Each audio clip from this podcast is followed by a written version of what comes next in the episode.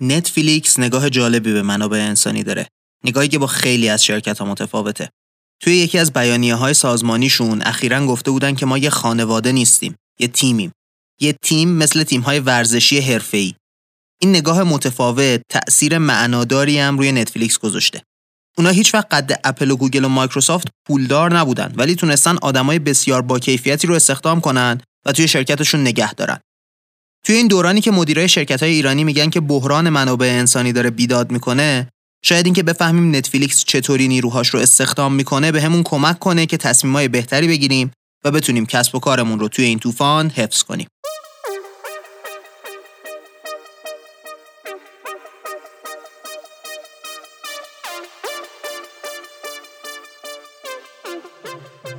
سلام این اپیزود 35 از کارکسته که داره توی شهریور 1400 منتشر میشه.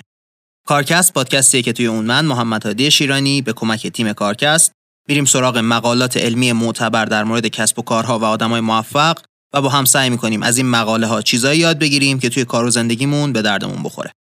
اگر نمی‌دونید یادآوری می‌کنم بهتون که لینک منبع هر اپیزود همیشه توی توضیحات اپیزود هر جایی که پادکست رو گوش می‌کنید پیدا میشه.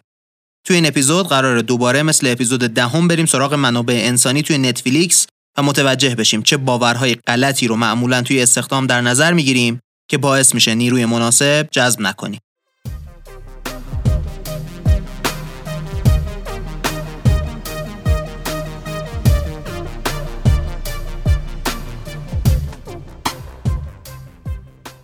شاید خیلی ها وقتی می‌خوان بهمون توصیه کنن که چطوری نیروی خوب جذب کنیم به همون بگن ببین باید آدمای درجه یک رو فقط استخدام کنی. این حرف رو دیگه به اشکال مختلف شنیدیم دیگه. می‌دونیم درست نیست. چرا؟ چون که می‌دونیم نیروی کاری که توی یه شرکت درجه که شاید توی یه شرکت دیگه متوسط باشه یا برعکس. بعد ممکنه به همون بگم ببین باید این آدم به فرهنگ سازمانی شما بخوره.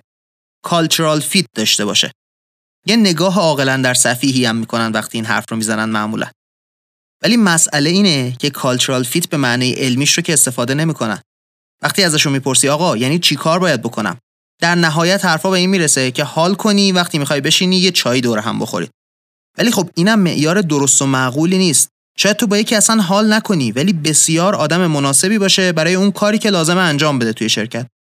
چه می‌دونم مثلا اخلاق من معمولا نمی‌خوره به آدمایی که فروشنده های خوبی هستن. ولی فروشنده خوب رو هر کسب و کاری تقریبا لازم داره. خیلی ارزشمندم هست کارشون.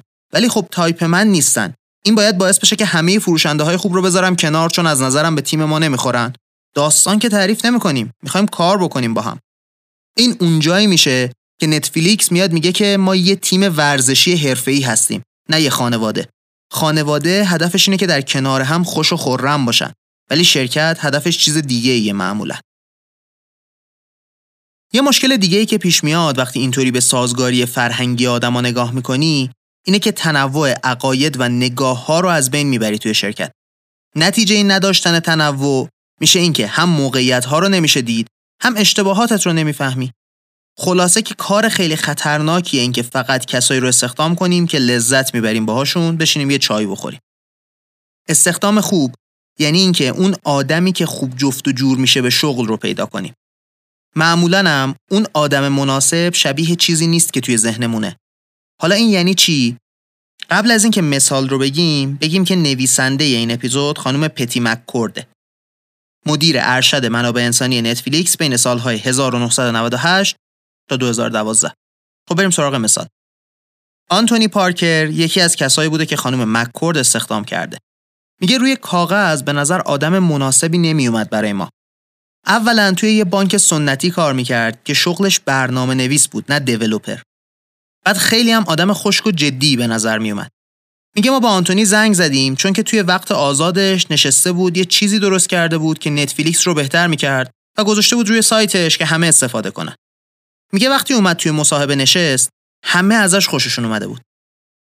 از در که پاشد بره بیرون منم رفتم بدرقش کنم همونجا بهش گفتم که ما می‌خوایم استخدامش کنیم.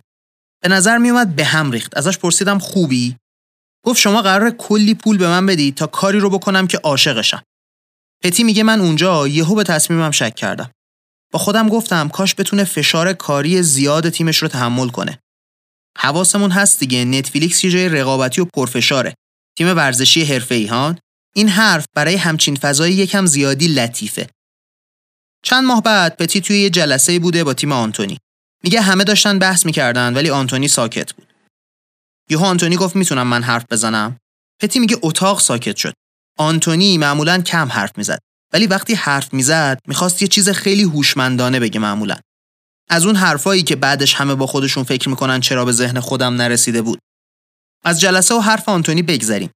فقط بگیم که آنتونی از سال 2013 تا 2019 معاون ارشد مهندسی توی نتفلیکس بود. بالاترین مقام مهندسی توی کل شرکت از اینجا به بعد می‌خوایم در مورد چیزایی حرف بزنیم که خانم مککورد متوجه شده توی این سالهای سال تجربهش که مهم هستن. پنج تا سرفصل اساسیه که در موردشون حرف می‌زنیم توی این اپیزود.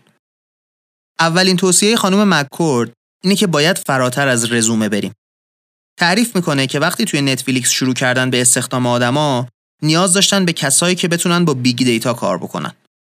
بعد میگه اون موقع اصلا big data یه عبارت تعریف شده ای نبود. یعنی وقتی به کسی می‌گفتی می‌خوام با big data کار کنم معلوم نبود که منظورت اینه که data چقدر بزرگه. بعد اینطوری اصلا این امکان وجود نداره که بشینی رزومه آدما رو نگاه کنی ببینی کی به دردت می‌خوره. میگه مجبور بودیم بشینیم فکر کنیم که این توانایی که ما لازم داریم چه جاهای دیگه ای هست که استفاده میشه. میگه فکر کردیم یه کمی متوجه شدیم توی بانک ها دارن با حجم زیاد دیتا کار می‌کنن. ولی مشکل این بود که ما توی تیممون اصلا کسی رو نداشتیم که این چیزها رو درست و حسابی بلد باشه. برای همین اصلا نمی‌دونستیم چطوری بفهمیم کسی که میگه یه چیزی رو بلده واقعا بلده. چطوری بسنجیمش؟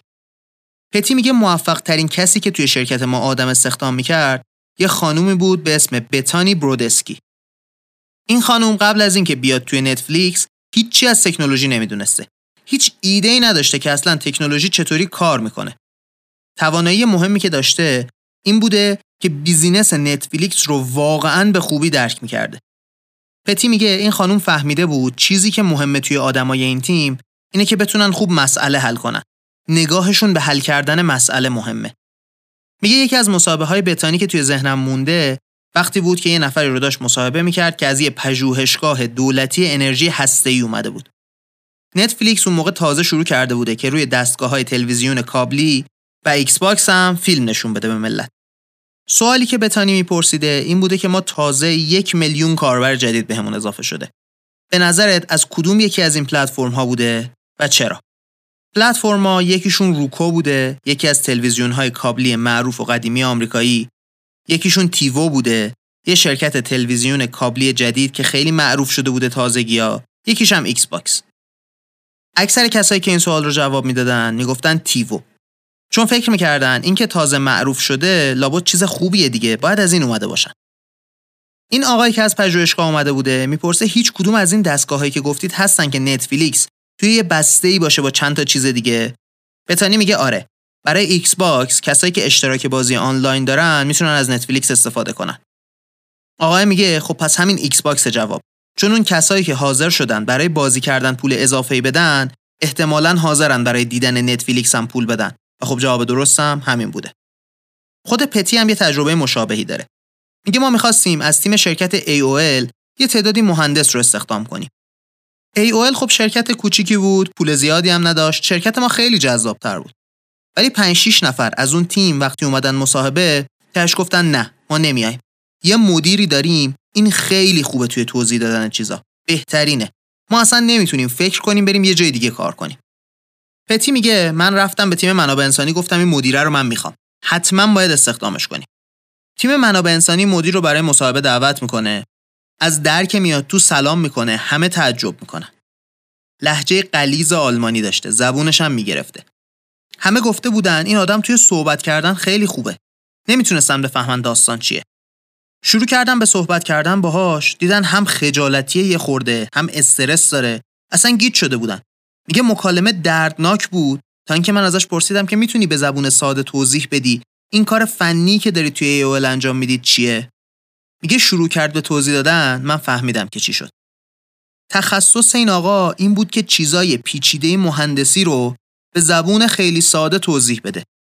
یه طوری حرف می‌زد که پیچیده ترین مفهوم ها رو هم همه می‌تونستن متوجه بشن پتی میگه ما استخدامش کردیم و یکی از موفق ترین آدمامون توی درست کردن تیم شده این آقا. پتی میگه ما توی تیم تحلیل دادمون همیشه سعی می‌کنیم آدمای موفقی رو که استخدام کردیم بررسی کنیم و ببینیم که نقطه اشتراکشون چیه. مثلا وقتی دنبال تحلیلگر داده میگشتیم متوجه شدیم که اکثر کسایی که توی شرکت ما موفقن موسیقی بلدن و موسیقی می‌زنن. این انقدر روش موفقی برای انتخاب آدم ما بود که وقتی نیاز به data scientist داشتیم مسئول استخدام بهم زنگ می‌زد با خوشحالی می‌گفت پتی یکی رو پیدا کردم که پیانو می‌زنه. به نظرم همون کسیه که میخوایمش. من اینجا می‌خوام یه کمی از مقاله خارج بشم. یه حرفی از یه کتاب دیگه بزنم که مال شرکت بیس کمپه این حرف جزو مقاله نیست ولی چیزیه که من خودم روش کار تحقیقاتی انجام دادم حرف مقاله رم کامل می‌کنه. روش شرکت بیس کمپ اینه که میان و از قبل یه سری پارامتر تعریف می‌کنن که به نظرشون مهمه و به هر کدوم یه وزنی میدن توی استخدام. هر کسی که میاد برای مصاحبه رو بر اساس این پارامترها بررسی می‌کنن و بهش امتیاز میدن. بعد از چند ماه میان و ارزیابی می‌کنن که امتیاز توی این پارامترها و موفقیت اون نیرویی که جذب کردن چه رابطه‌ای با هم دیگه داره. با استفاده از اون رابطه ضریب های اهمیت هر کدوم این پارامترها رو تغییر میدن. اگه پارامتر جدیدی پیدا کنن به لیستشون اضافه می‌کنن. به صورت دوره‌ای هی این پارامترها رو و ارتباطشون با موفقیت ارزیابی می‌کنن. اینطوری می‌تونن روند استخدامشون رو بهبود بدن هر روز. این اون چیزیه که پتی به صورت ضمنی بهش اشاره می‌کنه ولی دقیق حرفش رو نمی‌زنه. البته بیس کمپ این مدل رو توی سال 2019 منتشر کرده و این مقاله که داریم تعریفش می‌کنیم مال سال 2018 برای همین عجیب نیست که پتی با این حرفی که من می‌زنم آشنا نبوده احتمالا اگر الان مقاله رو بنویسه اونم این روش رو تعریف می‌کنه.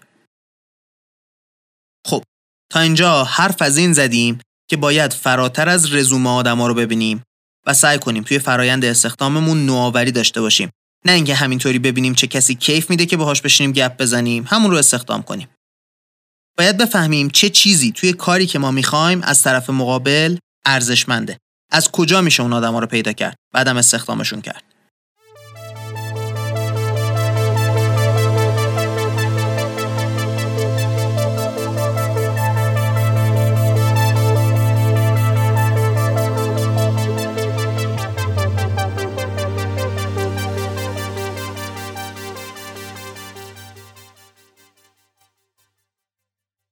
چیز دومی که پتی میگه اینه که باید مدیرایی که می‌خوان نیرو جذب کنن برای تیمشون رو 100 درصد درگیر کنیم توی کار استخدام. خیلی از شرکت ها میان و استخدام رو یه فرایند بیرونی می‌بینن. یه تیمی مسئول استخدامه، یه تیمی میگه که من چه نیروی لازم دارم. نتفلیکس به دلیل سرعت رشد بالاش البته که نمی‌تونسته این کار رو بکنه و یه طوری انگار یه شرکت کوچیک توی شرکت خودشون درست کرده بودن که وظیفش استخدام بوده. وظیفه این تیم این بوده که برن با تک تک مدیرایی که می‌خوان نیرو استخدام کنن به صورت یک به یک جلسه بذارن و بهشون کمک کنن که فرایند جذب نیرو رو طراحی کنن برای تیم خودشون. چیزایی که از مدیرایی که نیرو می‌خواستن استخدام کنن میپرسیدن اینه که مثلا فرایند مصاحبت چطوریه؟ تیمی که قرار مصاحبه رو انجام بده کیا هستن؟ از کجا می‌خوای نیروهای مناسب رو پیدا کنی؟ همه آدما قرار نیست که یه طور ثابتی مصاحبه رو انجام بدن ولی لازمه که یه متد مشخصی داشته باشن و ازش کوتاه نیان. در نهایت تصمیم رو اون مدیری می‌گرفت که می‌خواسته نیرو استخدام کنه. تیم منابع انسانی و بقیه اعضای تیم فنی هم نظرشون رو می‌گفتن ولی در نهایت اون مدیری که نیرو می‌خواست حرف آخر رو می‌زد. چرا؟ چون که عملکرد تیم در حوزه مسئولیت مدیر اون تیمه پس خودش باید تصمیم بگیره با چه نیرویی می‌تونه تیمش رو مدیریت کنه. این روش کار باید از بالا به پایین توی شرکت پیاده بشه. یه تجربه که داشتن این بوده که می‌خواستن در سطح مدیر ارشد یه دونه مدیر استخدام کنن. همون خانم بتانی که حرفش رو زدیم توی بخش قبلی این اپیزود میره پیش مدیر عامل که با هم برای پیدا کردن نیرو کار کنن. مدیر عامل اصر همون روز به بتانی پیام میده که من 20 نفر رو پیدا کردم و بهشون پیام دادم. سه تاشون جواب دادن با یکیشونم با اسکایپ مصاحبه کردم و به نظرم همین نفر عالیه. می‌خوام استخدامش کنم. وقتی مدیرها در این حد پیگیر کار میشن مسئول منابع انسانی هم کار رو خیلی خیلی جدی می‌گیره. انقدر جدی که بتانی تمام تلاشش رو کرده که یه نیروی پیدا کنه که از نیروی مدیرعامل بهتر باشه. در نهایت البته نتونست و مدیرعامل نتفلیکس تا مدتها در موردش لاف می‌زده که من همچین آدم خفنیم. حرف سومی که پتی می‌زنه اینه که باید با تیم استخدام شرکت مثل شریک تجاری برخورد کنیم. حالا یعنی چی این حرف؟ یعنی اینکه تیم استخدام باید به خوبی کسب و کار شرکت رو درک کنن. باید بدونن که توی شرکت شما داره چه اتفاقی میفته. پتی داستانی تعریف می‌کنه از یکی از مدیرای ارشد نتفلیکس. میگه یکی از تیم استخدام وصل شده بود بهش که کمکش کنه برای تیمش نیرو جذب کنه. این کسی که توی تیم استخدام بوده یه روزی داشته قور می‌زده که بابا این مدیره بیچاره کرده ما رو. زنگ می‌زنم جواب نمیده. بعدش خودش هم زنگ نمی‌زنه. رزومه براش فرستادم چند روزه نگاه نکرده اصلا. خب ما باید براش یه تیم عالی بسازیم اینطوری نمیشه که. پتی میگه این رو که من شنیدم رفتم بهش گفتم من یه پروژه دیگه بهت میدم. این یکی رو بذار من خودم ردیفش می‌کنم. بلا فاصله ایمیل زدم به مدیره که آقا به نظر میاد که شما شیوه خودتون رو دارید برای استخدام و نیازی به کمک تیم استخدام ندارید. اگر جای دیدید کمکی از ما برمیاد به همون بگید. با احترام پتی. میگه چند دقیقه نشده بود که مدیر بالا سر میز من بود با عصبانیت. گفت این چه مسخره بازیه؟ بهش گفتم درسته که دو بار قرار جلسه گذاشته شده شما کنسل کردی؟ گفت من سرم شلوغه دارم کار ده نفر رو تنهایی انجام میدم. گفتم درسته که برات رزومه فرستاده چند روز پیش. هنوز جوابی ندادی. این کار توی که تیمت رو بسازی نه اون. الان سه نفر دیگه منتظرن که با کمال میل می‌خوان باهاش کار کنن. خیلی هم خوشحال میشن اگه تو نیازی به کمکش نداری. همکار خیلی خوبیه. کسیه که می‌تونه کمک کنه این کار درست انجام بشه. ولی اگه نیازی بهش نداری خیلی هم عالی میشه. وقتی مدیر فهمید که چقدرم نیاز داره به این آدم لحنش کلا عوض شد. از اونجا به بعد دیگه با احترام رفتار می‌کرد با تیم استخدام. این خیلی عصبانی کننده است که مدیرا با احترام با تیم منابع انسانی حرف نزنن. وقتی ازشون می‌پرسی چرا میگن تیم منابع انسانی خیلی آدمای باهوشی نیستن. میگن که business منو نمی‌فهمن یا تکنولوژی منو درک نمی‌کنن. ولی جوابش اینه که خب ازشون انتظار داشته باش که درک کنن business رو. بخواه که بفهمن.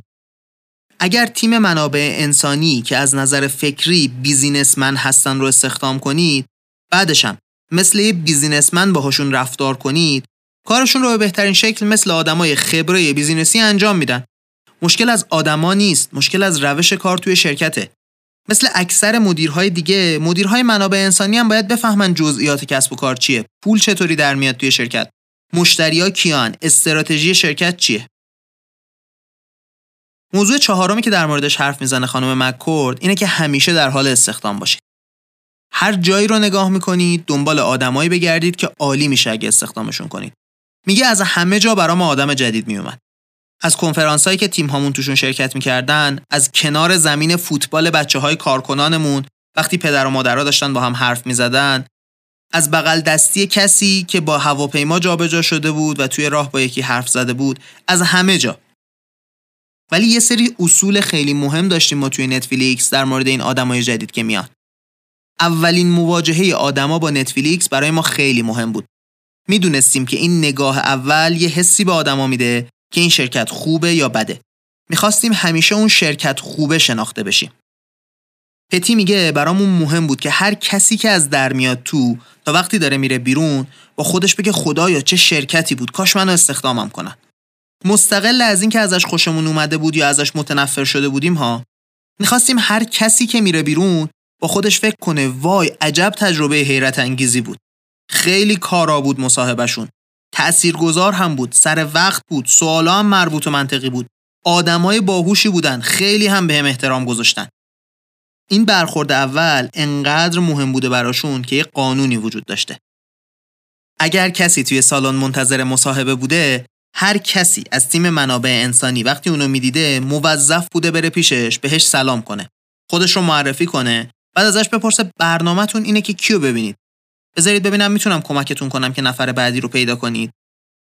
پتی میگه یه بار من به خاطر شرایط خیلی خاص دیر رسیدم به جلسه مصاحبه. وقتی سلام کردم گفتم معذرت می‌خوام که دیر کردم. امیدوارم بقیه تیم باهاتون صحبت کرده باشن.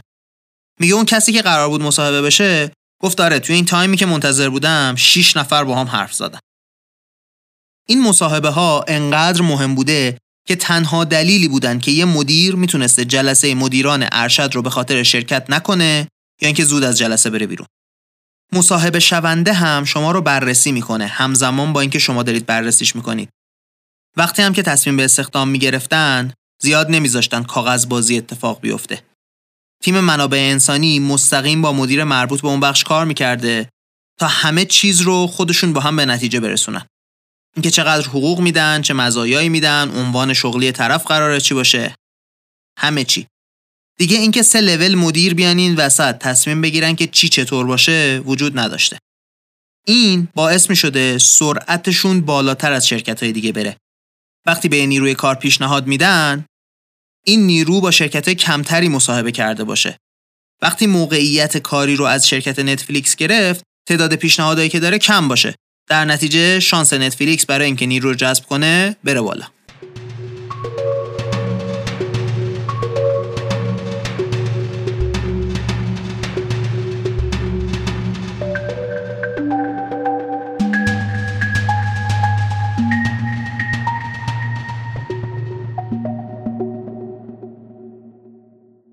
آخرین مورد در مورد حقوق و مزایا به نظر من این یه مورد توی بازار ایران که داره با سرعت استعدادهاش رو از دست میده بخش قابل توجهیه.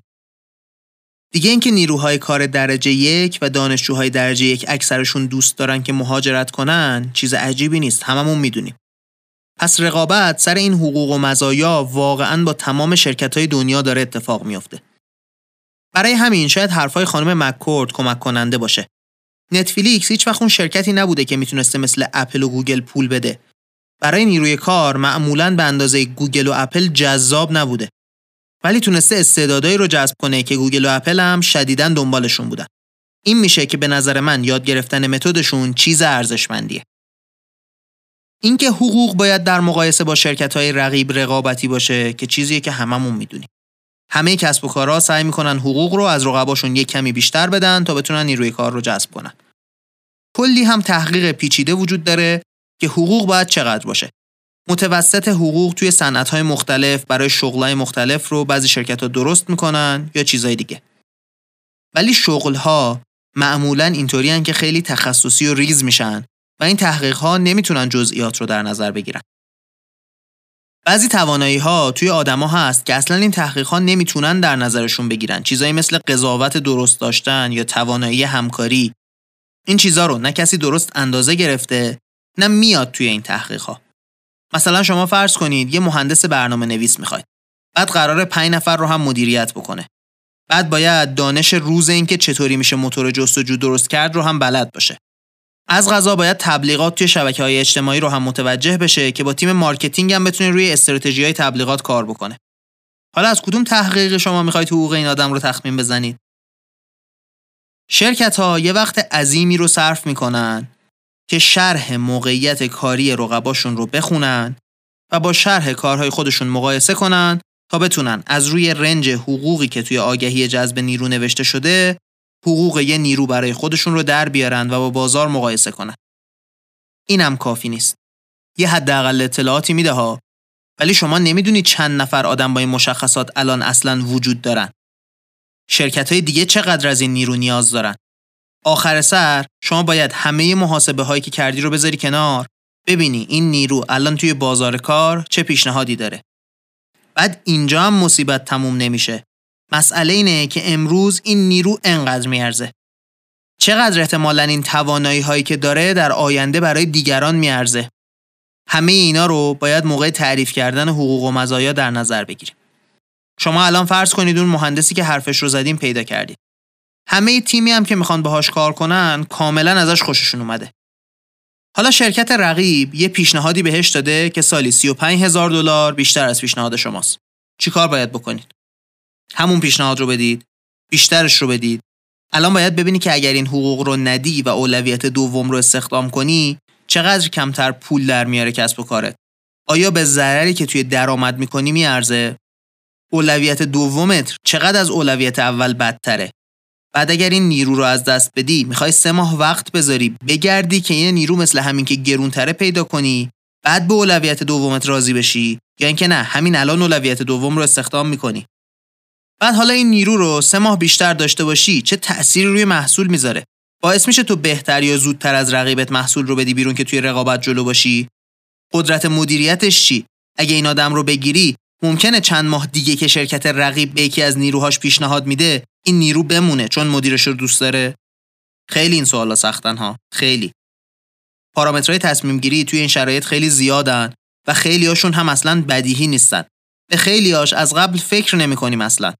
پتی میگه به جای اینکه خیلی به بازار نگاه کنیم باید به این نگاه کنیم که الان خودمون می‌تونیم چقدر پول بدیم برای اینکه این نیرو رو استخدام کنیم. جیب خودمون چقدر کشش داره. وقتی که یکی رو استخدام کردیم باید به صورت مداوم بررسی کنیم که حقوق و مزایایی که باید بهش بدیم چقدره. پتی میگه یه دوره بود که خیلی داشتیم نیرو از دست می‌دادیم. گوگل به یکی از کارمندامون دو برابر حقوق امروزش رو پیشنهاد داده بود. می‌گفت توی این ایمیل های فراوون مدیر تیم گم شده بودم که می‌خواست همون حقوق گوگل رو به نیروش بده که بمونه. من می‌گفتم نمیشه که نمیشه گوگل همه رو مجبور کنه زیاد حقوق بدن چون که بیشتر از خود خدا پول داره. هرچی مدیر تیم می‌گفت آخه تو متوجه نمیشی این آدم چقدر مهمه من به خرجم نمی‌رفت یه روز صبح بیدار شدم. با خودم فکر کردم معلومه که گوگل می‌خواد این آدم رو. مدیرش حق داره که من نمی‌فهمم این نیرو چقدر مهمه. این آدم داره روی یه تکنولوژی خیلی خاص برای شخصی سازی کار می‌کنه. و تعداد آدمای توی دنیا با این توانایی خیلی خیلی کمه. تازه اون موقع متوجه شدم که تجربه‌ای که پیدا کرده توی شرکت ما باعث شده که قیمتش دو برابر بشه توی این مدت. چون کاری رو کرده که کمتر کسی توی دنیا انجامش داده. میگه همون موقع پا شدم رسیدای مالی شرکت رو چک کردم. یه ایمیل فرستادم که ببخشید من اشتباه کردم. حقوق همه اعضای این تیم رو دو برابر کنید. از نظر مالی الان تواناییش رو داریم. پتی میگه اونجا متوجه شدیم که برای بعضی از شغلها نمیشه به اون جدول حقوقی که داریم اکتفا کنیم. مشکل اینه که ما داریم یه سری توانایی توی آدما ایجاد می‌کنیم که جای دیگه وجود نداره. کسی که این توانایی رو داره دیگه قیمتش فرق می‌کنه با جدول حقوق ما. در واقع داریم بهترین و تأثیرگذارترین نیروهامون رو از دست میدیم چون که اصرار داشتیم بر اساس اون استاندارد حقوق داخل شرکت حقوق بدیم. پتی میگه این حرف رو که می‌زنم خیلی ها به هم میگن. ببین ما نتفلیکس نیستیم. نه اونقدری پول داریم نه اینکه می‌تونیم اونقدر حقوق بدیم. ما قد نتفلیکس رشد نمی‌کنیم که. پتی میگه من اینو درک می‌کنم. قبول شما نمی‌تونید برای همه موقعیت شغلی این کار رو بکنید. ولی برای موقعیت های مهم شرکتتون باید حقوق زیادی بدید تا بتونید بهترین آدم رو برای اون شغل بگیرید. احتمالا قانون 2080 رو شنیدید. مثلا میگن 80 درصد مشکلات با 20 درصد راه حل حل میشن. توی شرکت هم پتی میگه همینطوریه. 80 درصد کار رو 20 درصد نیرو انجام میدن. خیلی وقتا هم وقتی می‌خوان یه نیروی عالی رو با حقوق بالا جذب کنن میگن یعنی تا امروز داشتیم کم حقوق می‌دادیم به بقیه تیم. جوابش اینه که این کسی که داری می‌گیری کسی رو داری که جاشو پر کنه. معلومه که نداری. اگه داشتی که اینو نمی‌خواستی. کسی رو داری که کارشو انجام بده؟ بازم جوابش نه. اگه داشتی که نیرو نمی‌خواستی. پس مقایسه با بقیه تیم یه جاهای منطقی نیست. چون که تهش ممکنه این تیمه یک کمبود جدی داشته باشه که داری براش یه نیروی خیلی خفن و گرون استخدام می‌کنی.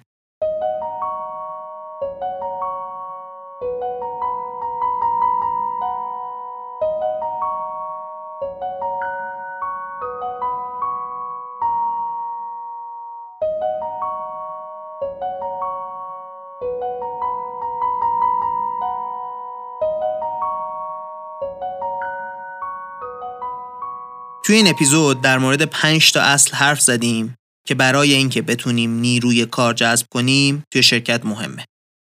قبل از اینکه در مورد این اصلا حرف بزنیم، گفتیم باید نگاه درستی به سازگاری فرهنگی شخص با شرکت داشته باشیم. معنی سازگاری فرهنگی این نیست که کسایی رو استخدام کنیم که دوست داریم بشینیم باهاشون چای بخوریم. اینطوری تنوع عقیده و طرز فکر رو توی تیم از بین می‌بریم و برای تیم مشکل ایجاد میشه.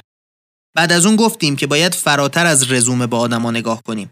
بگردیم ببینیم آدم مورد نظرمون کجا هست و آماده باشیم که بیشتر از یه رزومه آدما رو درک کنیم. گفتیم باید انعطاف پذیر و نوآور باشیم توی استخدام کردن. چیز دوم این بود که باید مدیرایی که نیاز به نیرو دارن رو کاملا درگیر کار استخدام کنیم. نباید استخدام رو از بقیه کسب و کارمون جدا کنیم. بعدش گفتیم که باید با اعضای تیم استخدام شبیه شریک کسب و کار رفتار کنیم. اینکه اونا هم به اندازه ما می‌خوان که تیممون موفق باشه و باید کاملا به همه ابعاد کسب و کارمون مسلط باشن. مورد چهارم این بود که باید همیشه در حال استخدام باشیم. همیشه طوری رفتار کنیم با کسی که می‌خواد استخدام بشه که وقتی از در میره بیرون شدیدا تحت تأثیر عالی بودن شرکت قرار بگیره. حتی اگر از این کسی که برای مصاحبه اومده توی همون یه دقیقه اول متنفر شدیم. در نهایت گفتیم حقوق دادن یه چیز پیچیده است. یه فرایند چندین بعدیه که خیلی سخت همه ابعادش رو درست ببینیم. بهتره که به صورت مداوم بررسی کنیم که حقوقی که داریم میدیم مناسب هست یا نه چون که آدما با توانایی هایی که توی شرکت ما به دست میارن ارزششون توی بازار کار بالا میره و گرونتر میشن. پس اگر متوجه این بالا رفتن ارزش نشیم بهترین نیروهامون رو از دست میدیم و کلی بیشتر از حقوقشون ضرر مالی می‌کنیم.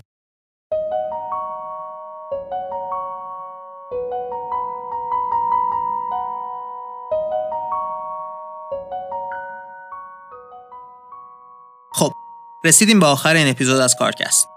می‌خوام بهتون یادآوری کنم که اگه این اپیزود براتون جذاب بود توی اپیزود دهم هم در مورد جنبه های دیگه مدیریت منابع انسانی توی نتفلیکس حرف زدیم. توی اپیزود سوم هم در مورد ساختن بهترین تیما به سبک گوگل صحبت کردیم. این مقاله از این نظر برای من جذاب بود که حتی اگر ما امروز وظیفه جذب کردن نیرو رو نداریم یا قرار برامون نیرو جذب کنن یا نهایت اگه تازه کاریم تا دو سه سال دیگه رفتیم توی یه موقعیتی که چند نفر توی تیممونن و قرار آدم جدید به تیممون اضافه بشه. اینکه بتونیم این نگاه به منابع انسانی رو درک کنیم و گسترش بدیم چیزیه که به هممون توی بلند مدت کمک می‌کنه. یه چیز دیگه که می‌خوام بهتون بگم اینه که ما یک چیزی رو شروع کردیم به اسم Founders Meetup اگر اپیزود رو همون اوایلی که منتشر شده دارید گوش می‌کنید احتمالاً چهارشنبه بعدی یعنی 24 شهریور ماه 1400 اولین event Founders Meetup کارکست برگزار میشه. اگر هم اپیزود رو دارید دیرتر گوش می‌کنید توی شبکه های اجتماعی دنبال ما بگردید احتمالاً یه Founders Meetup ی هست که داره برگزار میشه. حالا Founders Meetup چیه؟ Founders Meetup یه رویدادیه که یه مؤسس استارتاپی میاد در مورد تجربیاتش، اتفاقاتی که براش افتاده، کارهایی که کرده حرف می‌زنه و بعد شنونده ها به صورت آنلاین می‌تونن ازش سوالاتی بپرسن در مورد اون تجربیات و بیشتر توی تجربیات عمیق بشن. در نهایت چند نفر هم که ایده استارتاپی دارن میان در مورد ایدهشون توضیح میدن دو سه دقیقه شنونده ها اون founder استارتاپی و ما توی تیم کارکست بهشون feedback میدیم در مورد ایدهشون. Founders Meetup به درد کیا می‌خوره؟ اولا به درد آدمایی می‌خوره که یه روز به این فکر می‌کنن که می‌خوان کسب و کار خودشون رو راه بندازن یا همین الان کسب و کار خودشون رو دارن. می‌تونن از تجربه کسای دیگه که توی ایران کسب و کار راه انداختن استفاده بکنن. به درد اون کسایی می‌خوره که توی مرحله ایده هستن و دارن دنبال هم بنیانگذار میگردن یا اینکه می‌خوان ببینن که ایدهشون چطوریه از نظر بقیه. توی Founders Meetup می‌تونید ایدهتون رو ارائه بدید، آدمهای شبیه خودتون هم فکر با خودتون رو پیدا بکنید و در مورد ایدهتون feedback بگیرید. در نهایت ممکنه شما اصلا یه محصول استارتاپی داشته باشید و بخواید برای محصولتون مشتری پیدا کنید. توی Founders Meetup می‌تونید دوباره با آدمای همفکر محصولتون رو توضیح بدید و بعد در مورد محصولتون feedback دریافت کنید یا اصلا کاربر جدید پیدا بکنید. خلاصه که Founders Meetup یه چیز جالب جدیده که ما توی تیم کارکست می‌خوایم راهش بندازیم و اگر براتون جذابه توی شبکه های اجتماعی ما توییتر، اینستاگرام، تلگرام، لینکدین یا هر جای دیگه search کنید کارکست ما رو پیدا می‌کنید و می‌تونید در موردش اطلاعات کسب کنید. مثل همیشه می‌خوام تشکر کنم ازتون که کارکست رو گوش می‌دید به دوستاتون معرفیش می‌کنید کمک می‌کنید که صدای ما به گوش آدمای بیشتری برسه. مثل همیشه از تیم کارکست ممنونم که کارهای عالی می‌کنن هر روز و پیشرفت روز به روز پادکست نتیجه زحمات تیممونه. ممنونم از محمد رستگارزاده، علی امیریان، آیلا رسیامی و پویا کهندانی. این بود اپیزود 35 از کارکست.